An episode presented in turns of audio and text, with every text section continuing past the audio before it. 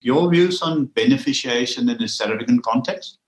So it has been an obsession in South Africa for many, many years, and in fact predates um, sort of 1994 as well. It was an obsession of, of, the Nationalist Party government as well. I mean, so this is not this is not new, um, but it does fit part and parcel into the in, in, into the ideological framework, I think, of, of, of the ANC government.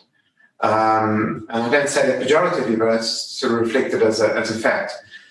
The bottom line is that um, there are certain elements of beneficiation where, it's obvious that you can carry them out. So um, the conversion of, of, of, of, some, of ore into, into a refined product is something which is, you know, which is often a worthwhile thing to do. Um, it, it, it, allows you to get the, the, the final, the final um, commodity in a, in a refined form to market at, at a cheaper cost, etc. But beneficiation, in the sense that I think it's spoken about in South Africa, is something you have to approach with a great deal of caution. You have to have a marketplace to support the investment that you're making in beneficiation. Um, and I think that is something which is not often recognized that South Africa actually is a relatively small marketplace. And in fact, even Africa, the regional Africa is a small marketplace.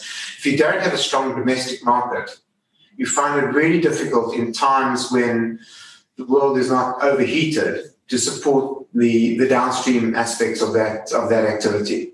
Mm. And I think the much more important thing to do in South Africa is to work out how we can actually really place real tangible value on the stuff, the resources we have in the ground, how we can extract them in the cheapest possible way and get them to the market in the most effective way, as a way of actually meaningfully creating value and, and creating employment.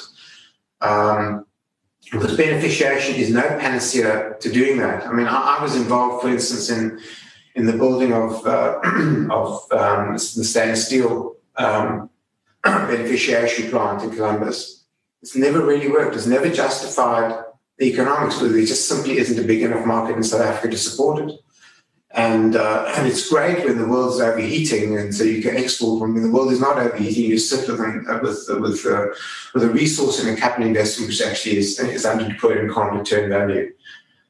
So I disagree with the focus on beneficiation. I agree with the focusing on how to improve um, the cost profile within South Africa to allow it to actually tackle more and more of its resources, which means more productive labour, more investment in education of our labour force, more productive labour, therefore, um, and, uh, and, and, lowering the cost of logistics and, and a much more efficient logistics infrastructure, um, reducing uh, the cost of doing business, reducing regulation. And if you can do it in that way, you can lower the ultimate cost, you can actually extract more from the more, you can sell more, you can create more jobs and create more value for South Africans.